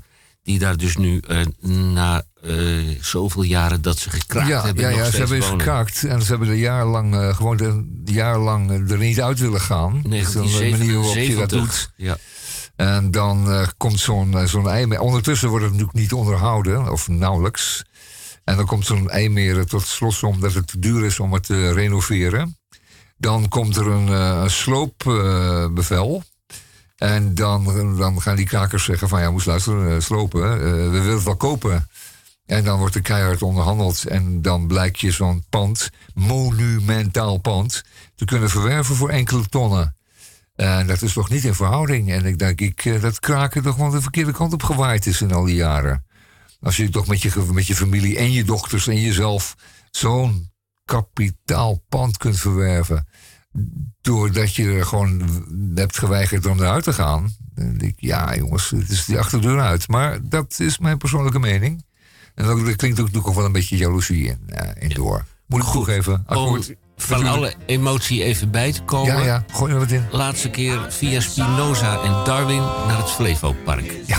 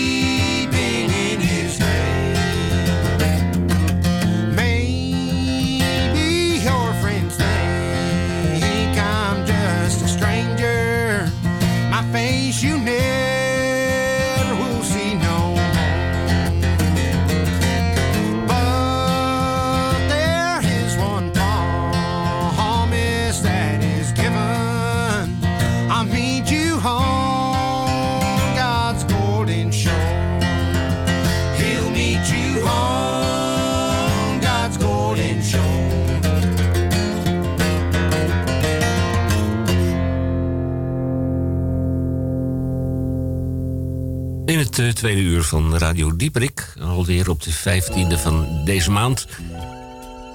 De tweede aflevering van eh Krompraat. Met drie krompraatjesmakers hier bij Radio Dieperik. Ik heb er één. De Hoekmanwijf. Hoekmanwijf. Nou, eh, wat een hoekman is, dat hoef ik u niet te vertellen. En als, het u, als u het niet weet, dan ga ik het toch vertellen. Dat is zo'n eh, druktemaker die op de beursvloer staat. En dan eh, met heel veel gebaren, met veel geweld en veel lawaai... probeert aandelen eh, te verhandelen of te kopen, te verkopen. Het is een hoekman. Hij is vaak in dienst van een wat grotere firma. Er zijn wat zelfstandige hoekmannen. Ik heb er één gekend. En die kwam elke middag tussen, nou, kwart over twaalf en kwart voor één...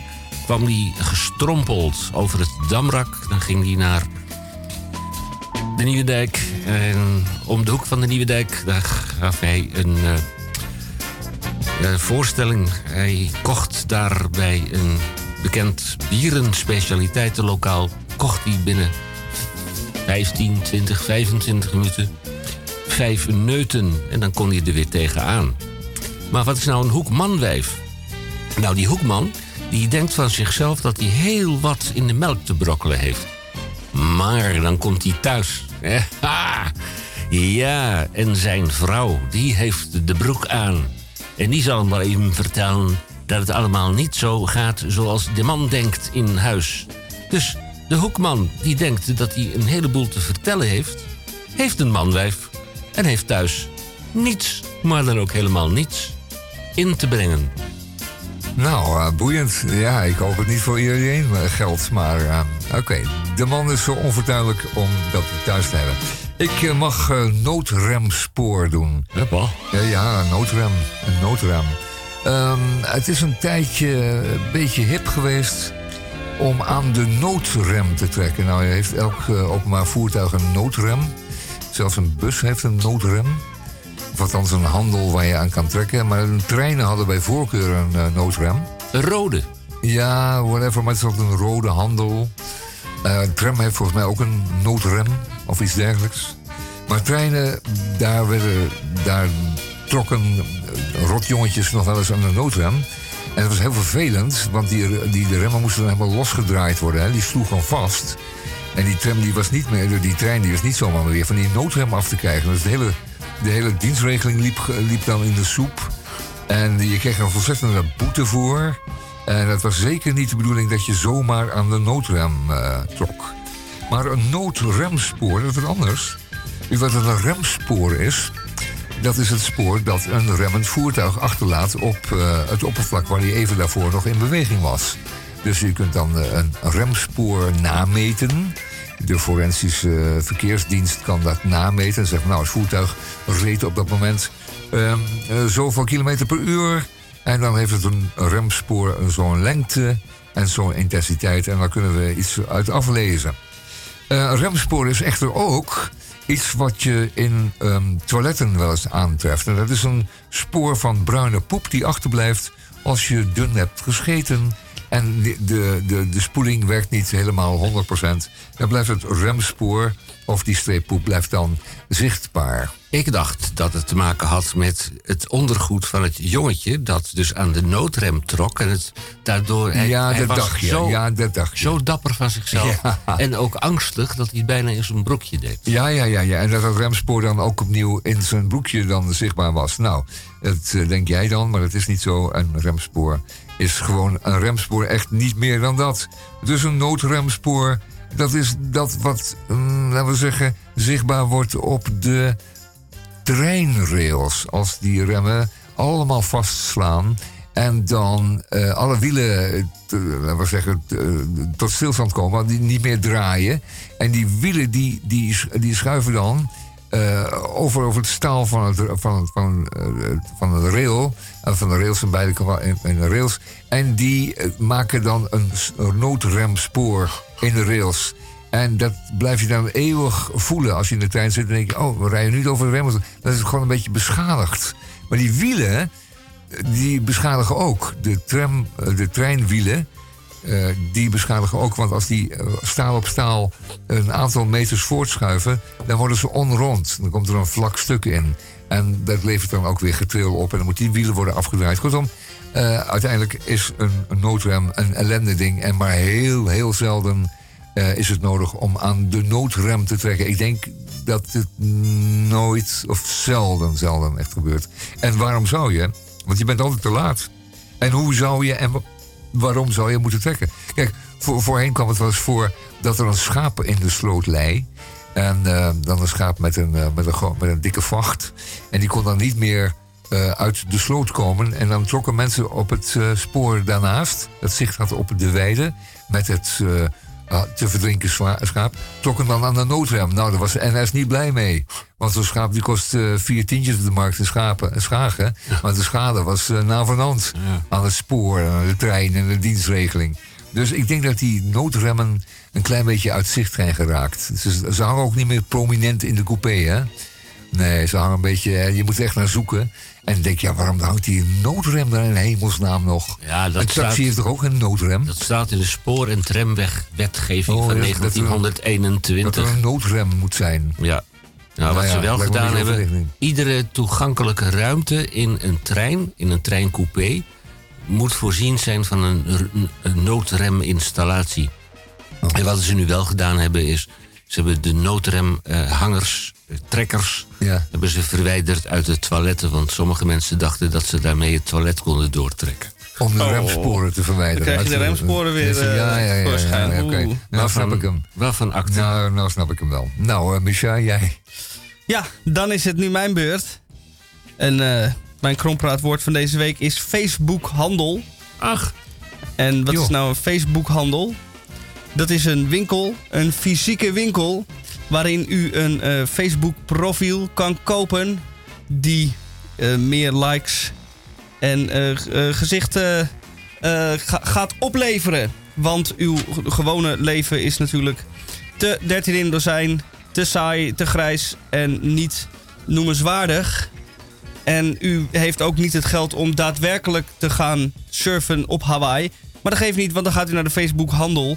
En daar koopt u dan uw eh, Hawaii vakantiefoto. Die u dan weer op uw profiel kan plaatsen. En dat mensen denken, zo, die jongen die, eh, die heeft het maar goed zitten daar eh, in Hawaii. Terwijl wij hier door de regen fietsen. Wat jij dan ook doet. Maar dat weten die mensen dan weer niet. Nou hebben dus de Facebook handel. Daar kun je dus je eigen leven verbeteren. Opkrikken interessanter maken.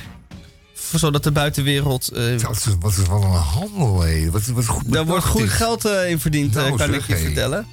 Ja, en die, en die verzinnen dan ook een hele vriendenkring eromheen ook weer. Ja. Die dan alweer bewonderen. En dan heb je een Facebook-profiel dat er echt uitstuitert uit je, uit je telefoontje. Ja. je- jezelf opleuken. Nou, zeker. Ja, nou ja, dat hoef je niet zo uh, neerbouwen. Dat is belangrijk. Nou, stel je voor dat je daardoor een. Kijk, die, die mensen gaan elkaar, eh, elkaar toch ontmoeten? Nou, dan valt dat tegen. Ja, dan wel natuurlijk. Ja, nee, dat moet je niet doen. Je Je moet niet moet daadwerkelijk. niet gaan daten eh, met zo'n profiel. want Dan val overgaan. je vet door de mand natuurlijk. Want dan spreek je af in een, in een motel aan de rand van de snelweg... en dan blijkt je een onaanzienlijk grijs mannetje te zijn. ja. Waarvan de, de dame in kwestie al snel zegt van... nou, ik heb het na twaalf minuutjes wel gezien met jou. ja, Want eh, het leven wordt wel heel eh, niet erg opwindend met jou in, het, in de toekomst. nee. In- Komt hij aanrijden in zijn grijze auto. zo'n hete bink was, maar... Met zijn grijze kleding Nou, en zijn grijze. grijze instappers. eh, ja, grijze aura. Nee, daar wordt het nooit wat. Geef uw leven kleur in de Facebook-handel. En het is goed betaalbaar ook, hè? Je hebt al voor 15,95 heb je een eh, profieltje waarvan je denkt van... nou, Ja, dat is, maar maar dat, eens mee proberen. dat is wel het instapmodel. want daarmee ga je niet echt hoge ogen gooien op de markt. Want de Facebook-markt is. eh daar moet je echt eh, van hoge huizen komen. Ja, nou, goede huizen komen. Wil je daar hoge ogen Ja. gooien. Ja, ja, ja, ja. ja. Enzovoort. En je, je, je zult je maar moeten eh, onderscheiden van al die andere miljarden gebruikers van de Facebook. Ja, dat moet. Potje André, hé. Dat is de bedoeling. Ja. Dus daar dat- mag je wel een paar tientjes voor eh, wegleggen. Heet dat niet jezelf een beetje omkatten? Net als een eh, gestolen auto? Ja, ja, ja, ja, ja, dat is de bedoeling. Ja, waar het uiteindelijk toe moet dienen, weet ik niet precies. Kijk, met, eh, met daten is het zo dat je, je natuurlijk gewoon je, al je, je mooie kanten moet je flink etaleren. En interessante zijdes van je moet, je moet je goed laten zien. Want dan, dan, dan, dan komen de vrouwtjes daar wel op af. Ja. Maar eh, bij Facebook hoeft dat natuurlijk helemaal niet. Wat is het doel dan? Om nou, je kunt ook daten op Facebook. Ja. Nou, Oh, dat wanneer ook, ja. eh, jij bijvoorbeeld ergens gaat solliciteren, dan denkt de werkgever: hé, hey, ik ga die eh, snuiter eens even googlen en Ah. kijken wat er op Facebook te vinden valt. En dan zien ze dus dat jij zendelingenwerk doet in een verland en Oh, op vakantie bent in een prachtig oord. Denken ze zo, dat wilde is een dierenred. patente gozer, puikenvent. Die moeten we hebben in ons En bedrijf. Goed voor, goed voor huisdieren is en, en, en voor. Ja, wat voor nog meer. Die, dan maak je, zet je er een plaatje op waarbij je een propje opraapt op straat en dan in de Ja. gooit. En dan denk je, oh, dat is een goede Ja. kerel. En je kun je, zo kun je natuurlijk wel eh, jezelf een beetje op, eh, opfietsen. Zo lul je jezelf binnen. En als je dan eenmaal een vast contract hebt, ja, dan maakt het allemaal niet meer Dan uit. nou maar komt de aap uit de mouw, maar dan, Dan is je- eh, het niet meer. Ja. Dan, laat je je gewoon je, je, je, je, je profiel op die pedofiele website alweer gewoon opengooien. Dan kun je alles gewoon weer laten hangen en dan maakt het niet meer uit. Nee. Ja, ja, snap ik. Wat zou eh, Mark Rutte, onze kamertrut, wat zou die eh, op zijn cv moeten zetten bij... eh, Als je gaat solliciteren. ja, hij moet binnenkort. Ehm, nou, dat wordt nog lastig. Eh, Want ik, heb, ik zie hem niet zo goed. Is hij goed met huisdieren? hij is lesbisch. Ja, maar dat kan, hoeft geen bezwaar meer te zijn, per se. Rijdt hij op een damesfiets? Ook niet. nee. Hij fietst op een herenmodel. Ja, zie je wel. En draagt hij sokken of kousen? Ehm, Geen van beide volgens mij. ik denk een legging. Ik weet het niet. Oh. Ja, dat, dat pleit dan weer tegen je. Ja, dat is kan waar. hij eh, knikkeren? Kan hij vliegers plakken? Kan hij eh, dat soort dingen? Is hij, goed met, eh, goed, is hij lief voor kinderen? Hij kan goed om de hete brei heen draaien. Dat is een soort dansje. Dat is een op- dansje. ja, dat lijkt een beetje op, op, op Georgische bierdans. Maar dan, Ja. maar dan om hete brei heen. Ik kan me herinneren dat ik dat ooit een keer gezien heb, volgens mij. Maar ik weet het niet zeker, want ik heb daar geen actieve herinnering meer aan. Is hij al kalend of, of dat, nog niet? Ook niet. Oh, nee. nou, dat kan het, wel dat kan het enorm meevallen. Hij is wel brillend. Brillend, ja. Dus hij kan wel gewoon een huis-aan-huis bezorger worden. Met zo'n smile. Die zie je graag komen natuurlijk. Bijvoorbeeld, ja. Met je pakje. Ik kreeg laatst een pakje van 7,5 bij 7,5 centimeter. Zo. En het, was, het erge was dat het ook nog een keertje 7,5 centimeter hoog was. Het kon niet door de brievenbus. Ja, en dan moet je toch weer eh, vier hoog naar beneden lopen natuurlijk. En wat zat daar dan in? Ja, iets in belletjes eh, plastic. Nee, dat weten wij wel wat erin zat. De vlag van Cyprus. Nee, om eerlijk te zeggen, het was eh, de, de, de naald van mijn kristalgrammofoon. Ah. Kristalelement in mijn grammofoon. En die is 7 bij 7. Nee, dat is in, be- eh, in bolletjes plastic gedaan. Oh En ja. dan weer in karton en dan weer papier. Ik denk, ja, jee, nee, zo we zijn we En dan moet je weer naar beneden om dat allemaal bij het grof vuil weer te zetten. Ja, Zo dat blijf je. Ah, het, is, het is net pakjesavond, joh. Ja, dat is Die kunnen we trouwens eh, twee keer vieren in eh, Amsterdam. Want er zijn twee rivaliserende Sinterklaascomité's. Dat is wel een uitvinding, hè? En ze hebben ook allebei een stoomschip hebben ze gecharterd. Dus dan krijg je de potsierlijke situatie dat dat stoomschip dat, dat, dat kon al niet naar eh, de Amsterdam Arena. Dus gaat het ene stoomschip gaat naar het marine-etablissement, Ja, CQ het Scheepvaartmuseum. Scheepvaartmuseum. Ja, en die ander? Ja, daar is nog geen er- eenduidige uitspraak over. Oké, maar zou ze die- zullen elkaar toch achterna zitten op het Amsterdam-Rijnkanaal of op het ei. Ja, en dan een soort spiegelgevecht met, eh, met van die roestige kanonnen met elkaar eh, spelen. En dan, het gaat allemaal ten koste van, de, van het plezier wat kinderen dan En die voorheen hadden. Sinterklaasen die elkaar met die, Sinterklaas. met die staf eh, om de In oren elkaar slaan. staan te meppen. Ja, en die, en die pieten. En die pieten die elkaar eh, ja, met grote met manchetes eh, achterna zitten door het ze, wand. je ziet ze bleek worden van de Nou schrik. zeg, hé. Ja. Nou. Jan 3, dat wordt nog wat. ja, we houden u bij Radio Dieperik op de hoogte. Van deze. Sinterklaas-strijd. En Sinterklaas bestaat wel, sterker nog, er zijn er twee. Ja. Dus die twijfel over Sinterklaas is dan ook meteen de kop ingedrukt. Ja, Of hij al bestond, bedoel ik. ja, en, en de hulpkerstmannen die je rond ziet sleeën. Ja. Ja, en dan zegt dat jongetje tegen zijn vader eh, van... eh, eh, je gaat me toch niet vertellen dat Sinterklaas niet bestaat? Ja, zegt die vader, Sinterklaas bestaat niet. En de kerstman ook niet. Oh, zegt hij. Ja, ja. En eh, moet er nou wel geneukt worden voordat er kindertjes komen? Of bestaat de ooievaar ook niet. meer? Bestaat de ooievaar.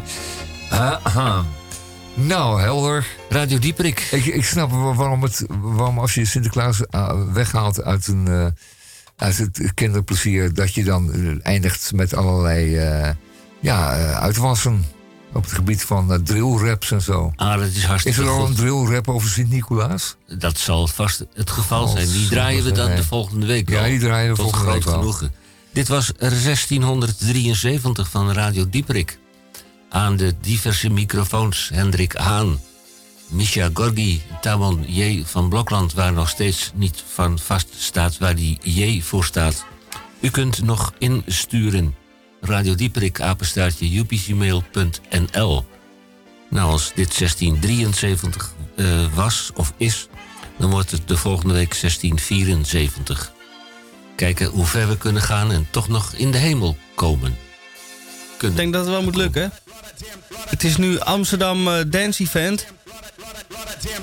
En iedereen gaat los in de stad. De hele wereld is weer uitgelopen om hier eh, eh, feest te vieren.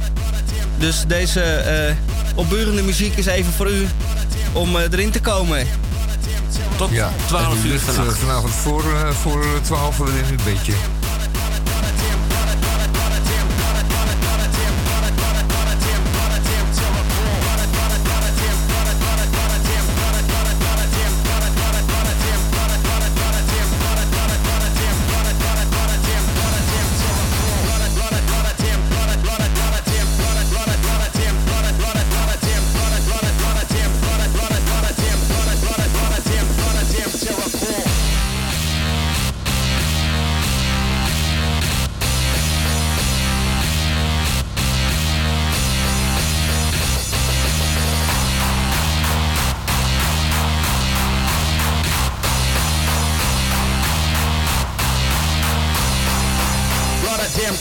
Yeah.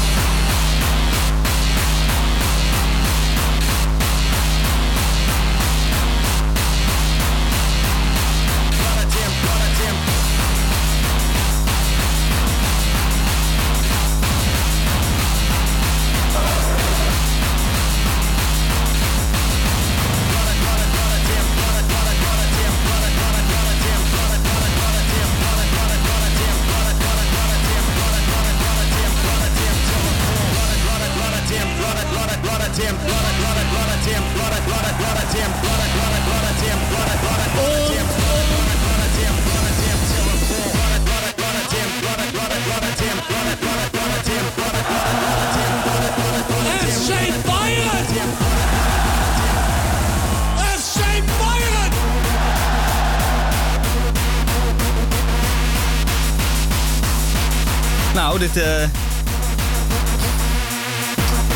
Heb jij nog een pilletje, Henk? Dat, die voor mij is het alweer uitgewerkt. Ja, mijn ook, maar helemaal uitgewerkt alweer. Ja. Wordt het Ja. dus een, eh, een oraal of een zetpilletje? Ja, een zetpil, die werkt langer. Ja. Ja, en daar krijg je niet zo'n droge bek van. En eh, je weet hoe je een zetpilletje in moet brengen? De, de tapse kant. Oh, de tapse kant naar binnen. Ja, Ja, dat- heb ik altijd verkeerd gedaan. Hey, bedankt voor de tip, Henk. Eh, fijn, daar kunnen we wat mee. Komende week eh, allemaal je best doen. Eh, is het de hele week nog ADE? Nee, tot eh, met zondag. Oké, dan tot en met zondag. Eh, Zon- tot en met zondag is de- zondagavond laat. De hardcore matinee in het concertgebouw. Oké, eh, wat? Een concert van mij ben gek. Maar zondagmorgen eh de Dvorak en dan smiddags de hardcore en het concertgebouw. Het kan Ja. allemaal in Amsterdam. Maakt u dat mee. Eh, koop een kaartje en tot de volgende week. Yeah.